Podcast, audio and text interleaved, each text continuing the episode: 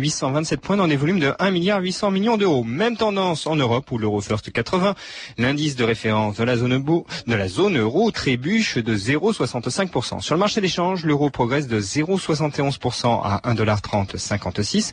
Sur le marché de l'or, à Londres, l'once de métal fin se négocie contre 427,60$. Quant au CAC 40, il recule à présent de 0,67% à 3828 points. La bourse de Paris, Vincent Bezot pour France Inter. Merci Vincent, vous écoutez France Inter. Il est 14h03, comme promis, 2000 ans d'histoire avec Patrice Gélinet. Bonjour. Bonjour Claire et bonjour à tous. Aujourd'hui et demain, une histoire des monstres.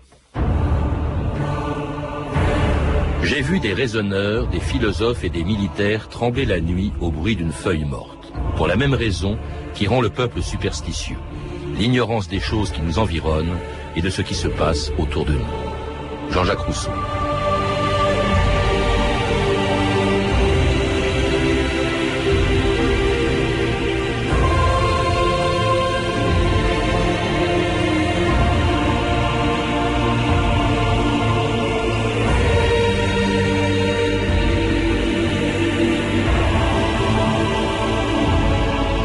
2000 ans d'histoire.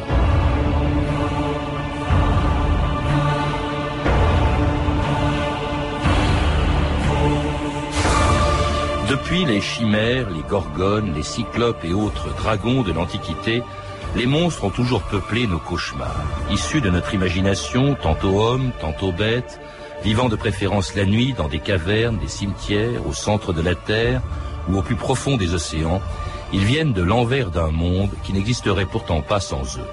Sans le mal qu'ils incarnent, il n'y aurait plus de bien, sans le diable plus de Dieu, sans leur nuit plus de jour, sans leur laideur plus de beauté, et sans les monstres de leur mythologie, les Grecs n'auraient pas inventé les héros. Ceux de nos hommes qui ne furent pas victimes du monstre du marais ont tous péri pétrifiés par la méduse. Comme mon pauvre frère Alcée. Oui, je sais. Les monstres rendent Argos invincible, hélas. La tête de Méduse, la gorgone, un seul regard de la tête de Méduse, même morte, change aussitôt toutes les créatures en pierre, aussi colossales et puissantes qu'elles soient. Si les yeux de Méduse, même après sa mort, changent en pierre toutes les créatures, que peut faire le sang de Méduse? Son sang est un poison terrifiant. Cherche Méduse. Elle est sur l'île, l'île de la mort, qui se trouve à la limite extrême des enfers. Je suis Persée, le fils de Danaé, le légitime roi d'Argos. J'en appelle à mon peuple aujourd'hui. Habitants d'Argos, prenez vos armes et suivez-moi dans la forêt.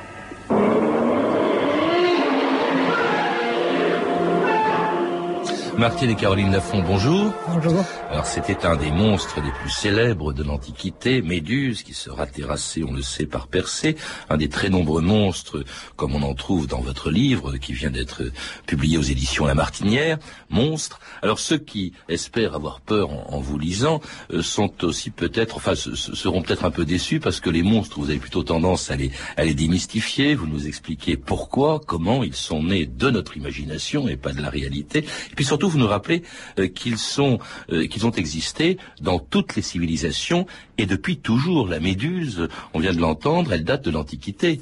Martine Lafont. Oui, oui, depuis toujours, et j'allais dire euh, depuis euh, l'origine de l'humanité, puisqu'il a bien fallu que les hommes trouvent des explications, non seulement à leur propre origine, hein, c'est l'énigme originelle, euh, d'où vient-on, et, et, finalement aussi l'énigme de la fin, pourquoi meurt-on? Donc tout ça fait aussi qu'on va chercher à se représenter l'univers, soi-même dans l'univers, et soi-même par rapport aux autres. Mmh. Donc les monstres surgissent de toutes ces réalités-là, qu'il faut, euh, j'allais dire, ordonner pour euh, comprendre effectivement le sens des cataclysmes naturels euh, et, de, la maladie, de la mort et, bien entendu de l'éruption de l'étranger. Et, cela partout, hein, depuis très longtemps. Vous venez de le dire, mais partout dans les civilisations très différentes, euh, qui sont sans contact entre elles, on a partout inventé euh, des monstres au fond. Euh, c'est vraiment quelque chose d'universel, la monstruosité ou la représentation. Universel, oui, oui. Quel que soit, j'allais dire, le petit coin du monde où on est, où on commence à justement à chercher comment on peut se représenter tout ça, les monstres sont là pour comme une tentative d'explication hein, du devenir, des changements, de, ce, de, ce, dont on a peur, de l'inconnu. Et, hum, il n'y a pas une culture qui échappe à la représentation des monstres. Et, partout, presque partout, parce que c'est ça qui est intéressant dans votre livre. Là, on a entendu évoquer la méduse, on, pourrait parler euh, d'autres monstres, des ogres, etc., de la civilisation occidentale, mais dans votre livre, vous évoquez beaucoup de monstres inventés, imaginés en Asie, en Amérique euh, précolombienne, euh, en Afrique. Partout, ils ont quand même des points communs. Par exemple, presque tous incarnent au fond le mal. Ils incarnent le mal et puis surtout euh, ils sont très proches de la mort et ils sont aussi euh, proches du, du maître des enfers, euh, de celui qui va euh, régner sur euh, sur tout un monde souterrain, etc. Et puis c'est vrai que on a quand même des catégories de monstres. Ce que vous disiez tout à l'heure, c'est que finalement on est dans des coins de la Terre complètement différents et on va retrouver des géants, des nains, des cyclopes. et- Et alors que finalement, Des euh, dragons, oui, des exemple, dragons et des, bêtes Asie, hybrides. Bon, euh, et finalement, euh, on peut aussi se demander si l'imaginaire a tant de ça de possibilités de représentation. Mais justement, que, voilà, oui. on mais ils les viennent pas justement uniquement de notre imagination, ils peuvent être des hommes ou des femmes qui sont pas tout à fait comme les autres, comme ceux d'ailleurs que l'on exhibait il n'y a pas encore si longtemps dans de véritables zoos humains. Cette exhibition est dégradante pour ceux qui la regardent. Pour cette malheureuse créature. Oh, mais c'est un monstre. Regardez, mes amis. L'homme éléphant. Je ne suis pas un éléphant. Je ne suis pas un animal. Je suis un être humain. Je suis un homme.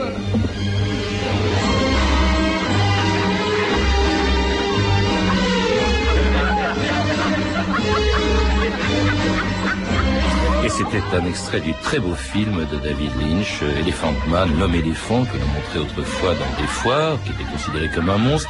Vous en citez d'autres d'ailleurs qui sont en fait des êtres humains, mais qui sont pas comme les autres.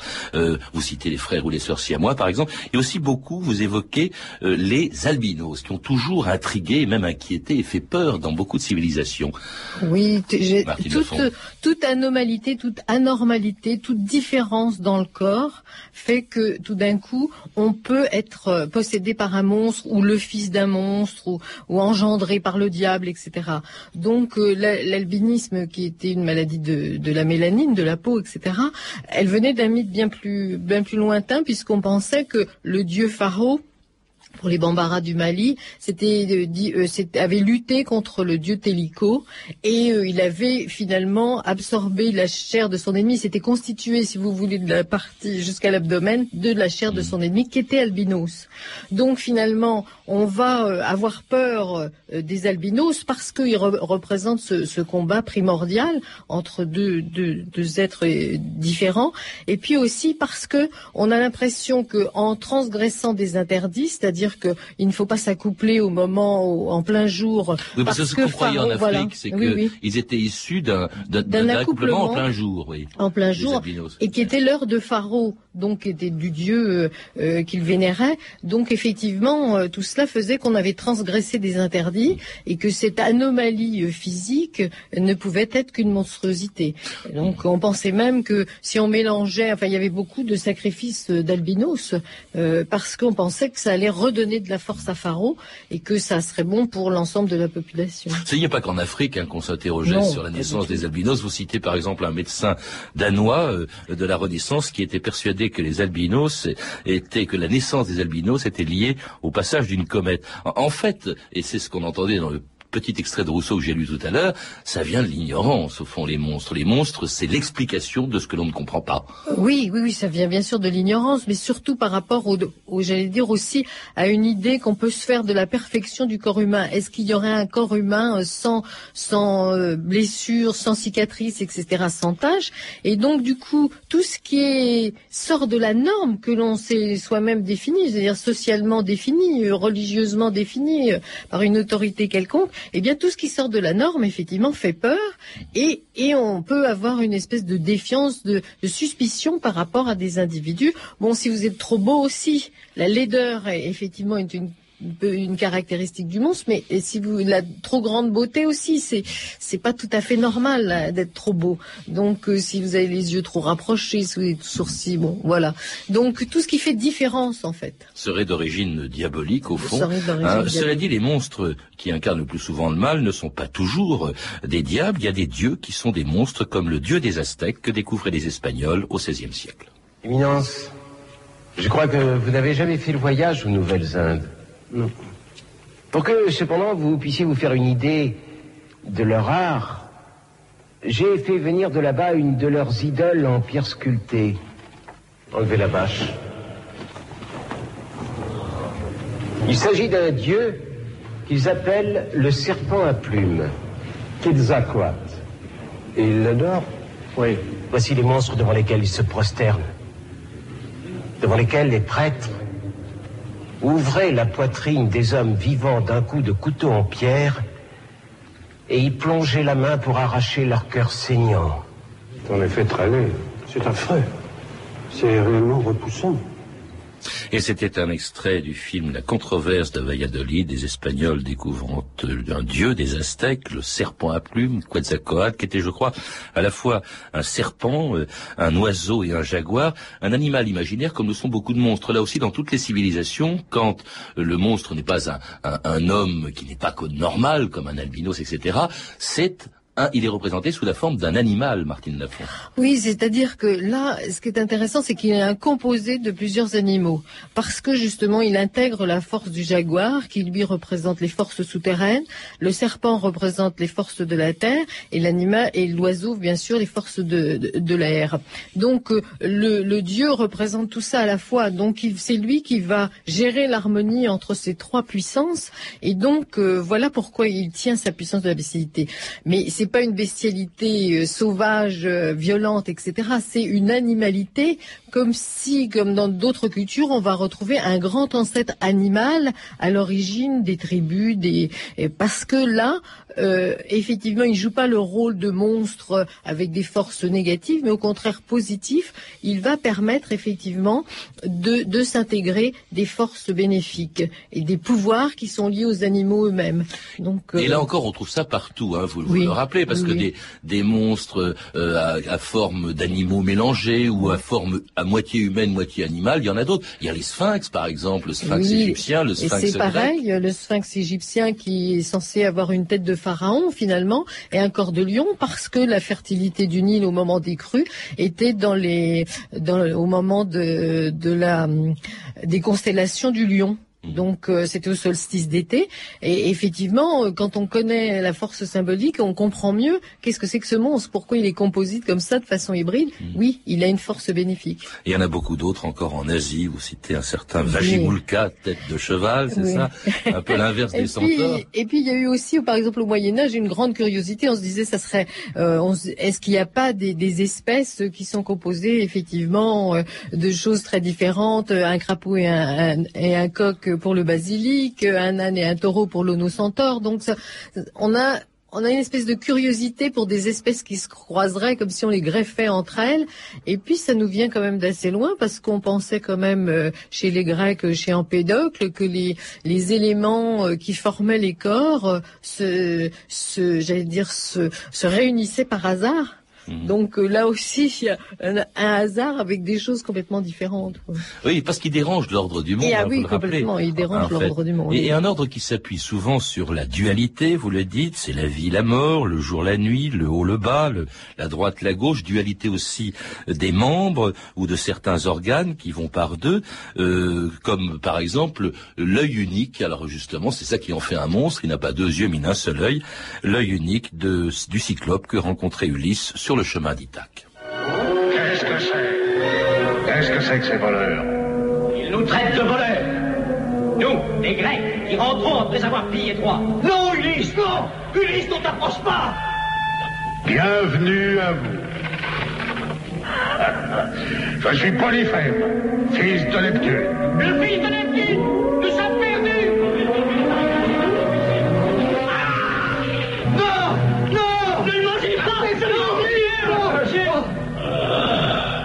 comme ils sont coriaces, ces Grecs. que leur chair est fade. Et Polyphène, c'était un monstre célèbre, le cyclope auquel Ulysse a crevé son œil unique. L'œil, c'est toujours très important dans la morphologie des monstres, partout d'ailleurs, Martine Lafont, vous le rappelez Oui, parce que leur regard, euh, déjà, euh, est suspect. Et puis, euh, on peut effectivement être un cyclope et n'avoir qu'un seul œil. Et on a pensé aussi que c'était la représentation des volcans, hein, des cratères, etc.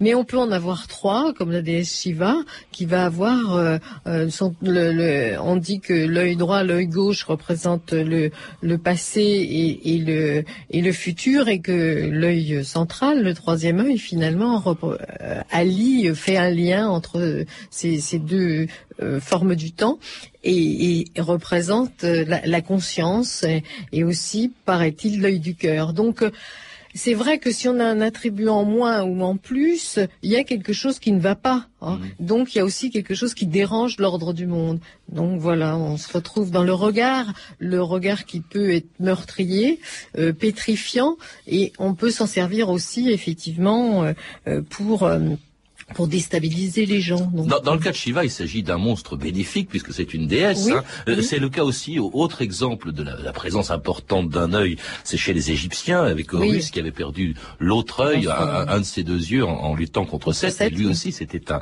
c'était un dieu. Il y a le mauvais œil en Le mauvais œil, voilà, dont on a très peur et dont on essaye de se protéger avec nombre de talismans. Et c'est vrai que la façon dont on regarde l'autre hein, euh, fait que c'est sur ce regard-là qu'on va être jugé. C'est un regard qui juge. Et donc, euh, si ce regard est insistant, on va prendre peur. Donc, on va se dire qui est en face de moi. C'est le face à face en fait qui fait peur. C'est l'œil qui était dans la tombe et qui, et qui regarde Mais celui était divin. autre caractéristique quand même de Polyphène, du Cyclope, c'est que c'était un géant, hein, euh, comme beaucoup de monstres le sont. C'est ceux qui font plus peur. D'ailleurs, les nains, euh, il y en a, y a des oui, les nains, bon, finalement, ils sont plutôt bénéfiques, même s'il y a pas mal de peuples miniatures qui vivent sous la terre. Les nains malgré tout, euh, euh, sont, ont plutôt, sont bien acceptés par l'ensemble des populations. Mais mais, mais les, les géants, évidemment, représentent les forces brutales, déchaînées, etc. Et Polyphème euh, en particulier, puisque euh, sous le, on a l'impression que c'est un, un, berger avec ses brebis et ses moutons, etc., qui fabrique des fromages. Et puis, tout d'un coup, euh, on ne sait pas ce qu'il mange, du moins il mange comme un barbare, puisqu'il ne mange pas comme les Grecs du blé. Il va euh, manger de la chair humaine. Donc, euh, ah, beaucoup de monstres hein, sont des croque-mitaines. Oui, fait, oui, hein, oui, oui, oui, oui, c'est le, le, tabou euh, par euh, excellence.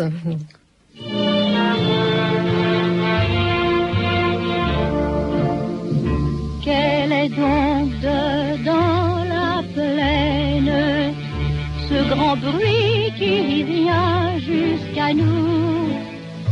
On dirait un bruit de chaîne l'on traîne, que l'on traîne, que l'on traîne sur des cailloux. C'est le grand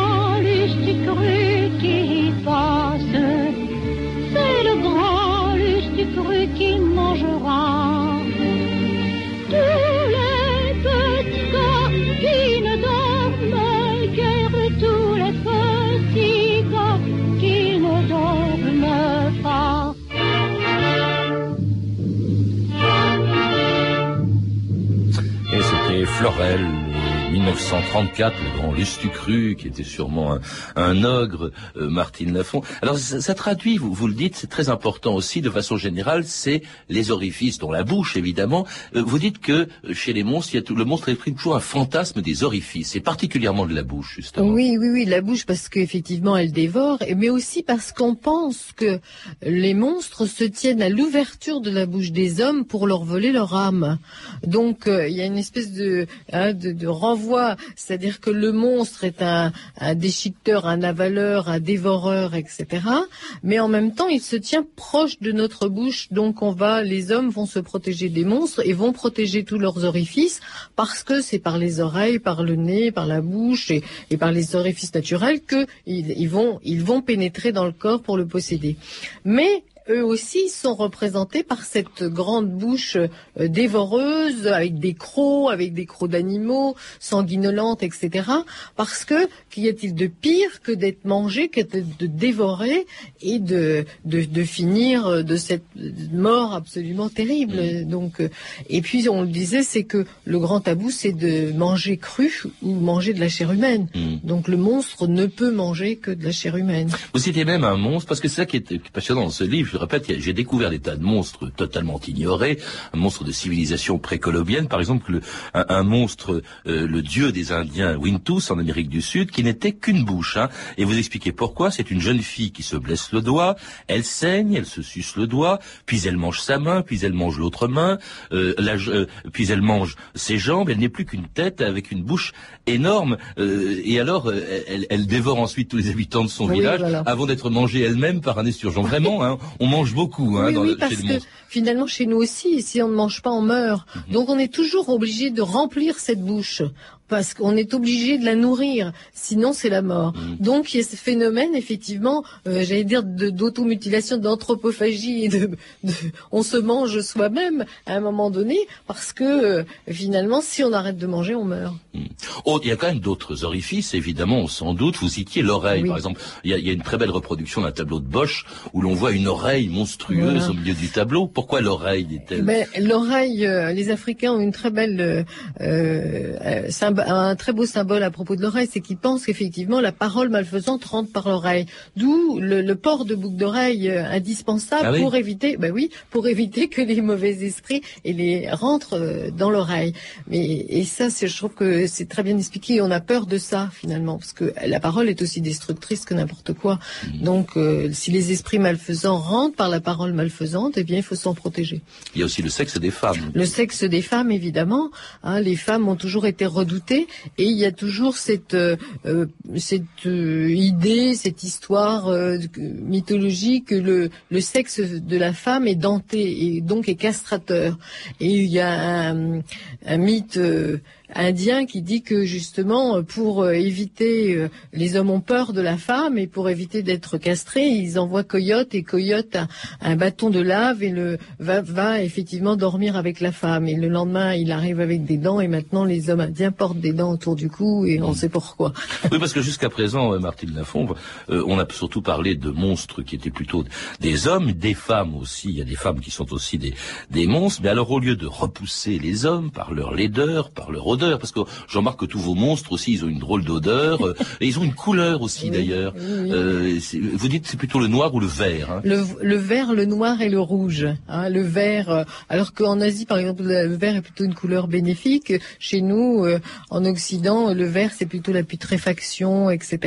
Donc, on, non, le vert est absolument une couleur maléfique. On, on essaie, enfin, c'est au moins la couleur des monstres. Et quand on arrive à les, les blesser, on s'aperçoit que leur sang est vert. Hein. Bon, le rouge, euh, parce que c'est la couleur du sang, mais aussi c'est la couleur du feu et des en- du monde infernal. Et puis le noir, parce que c'est la couleur de ténèbres. Donc, euh, voilà. Alors c'est pas c'est pas les couleurs des femmes, je suppose, parce que au lieu de repousser les hommes, ben, au contraire, elles les séduisent, au contraire, par la, leur beauté ou par leur chant, comme celui des sirènes que rencontrait Ulysse après avoir crevé l'œil du cyclope. Ah, quelle étrange odeur il y a dans l'air. Oui, en effet. On dirait que sur les flots, il y a des centaines de fleurs fanées. Quel silence. Regarde Le rocher des sirènes. Les sirènes. Si nous écoutons leur chant, nous sommes perdus. Elles nous attireront sur leur rocher pour nous détruire. Fuyons, les fuyons. Ne restons pas là, Ulysse. Ne perdons pas de temps. Vite De la cire, tous les hommes doivent en mettre. Les empêche de regarder de tous les côtés. Ils doivent baisser les yeux. Ils défendent leur existence. Attachement aux mains. Quoi Écoute pas mes paroles, quelles qu'elles soient, ni mes ordres. N'obéissez pas. Mais que veux-tu faire? Je veux écouter leur chant. Tu deviens fou. Attache-moi aux mains Tant pis pour toi, tu l'auras voulu. Regardez devant vous. Vers le sol Regardez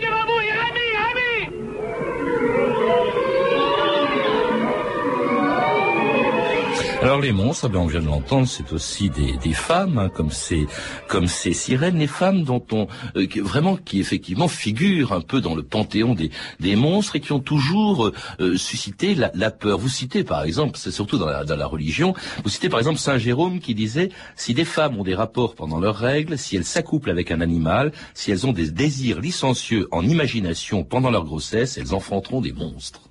Oui, oui, il y a tout cet interdit qui était un interdit biblique, hein, c'est que effectivement les femmes ne doivent pas avoir de, rapports sexuels pendant leur euh, menstruation. Donc, euh, si elles le font, si encore une fois, il y a la vieille notion, il y a la vieille idée que c'est parce que Ève a transgressé un interdit, et parfois même les filles d'Ève ont transgressé un interdit d'Adam qui leur avait interdit de manger des plantes euh, maléfiques pendant pendant qu'elles attendaient des enfants. L'ont fait. Donc on a l'impression qu'il y a la perpétuation d'une transgression qui fait que la femme, effectivement, peut enfanter des monstres si elle n'est pas elle-même un monstre. Euh, donc on en a peur. C'est vrai qu'on a peur des sirènes parce que c'est à la fois l'attirance, la séduction et en même temps la répulsion parce que Ulysse voit bien que sur leur rocher, euh, il y a des squelettes, il y a des cadavres, etc. en décomposition. Donc, euh, mais elles lui promettent quelque chose, elles lui promettent la connaissance du passé. Elles lui disent, tu veux effectivement savoir ce qui passé à Troyes, et eh ben nous on va te le révéler et savoir exactement ce qui s'est passé, c'est-à-dire la vérité des choses et des faits. Eh bien oui, c'est très séduisant. Donc euh, les, les, sirènes vont l'attirer vers vers ça, vers cette connaissance. Les sorcières aussi qui Oui, bien sûr, hein, toutes les sorcières, les ogresses, euh, les mères euh, possessives, surtout au Maghreb, je crois. Il y a une ogresse qu'on appelle la mère des petits-enfants, hein. et en fait c'est une mauvaise mère. Voilà. Tout ça, écoutez, il y, a, beaucoup de choses encore à dire, nous en parlerons demain, hein, sur la vie des monstres, le lieu où ils habitent, la façon de s'en débarrasser, les raisons de la peur qu'ils suscitent aussi, et puis leur disparition euh, progressive. Nous en parlerons donc demain avec vous, mais en attendant, on peut lire votre livre, Martine Lafont, qui est aussi écrit avec votre fille Caroline, un très beau livre, Les monstres, l'imaginaire de la peur à travers les cultures, qui vient de paraître aux éditions de La Martinière. Vous êtes également l'auteur, avec Caroline Lafont, toujours, du livre Les médecines d'ailleurs, également publié aux éditions de La Martinière. Vous avez pu entendre des extraits des films suivants, Percer l'invincible, d'Alberto Martino, Le choc des titans, de Desmond Davis, disponible en DVD chez Warner, Elephant Man, de David Lynch, disponible en DVD chez Studio Canal, La controverse de Valladolid, de Jean-Daniel Verreg, euh, également en DVD chez Warner, et enfin Ulysse, de Mario Camerini, avec Kirk Douglas et Sylvana Mangano. Ces références sont disponibles au 32 30, 34 centimes la minute ou sur franceinter.com. C'était 2000 ans d'histoire. Merci à ceux qui étaient aux manettes, les vampires, Alain Stram et Philippe Jurado. Les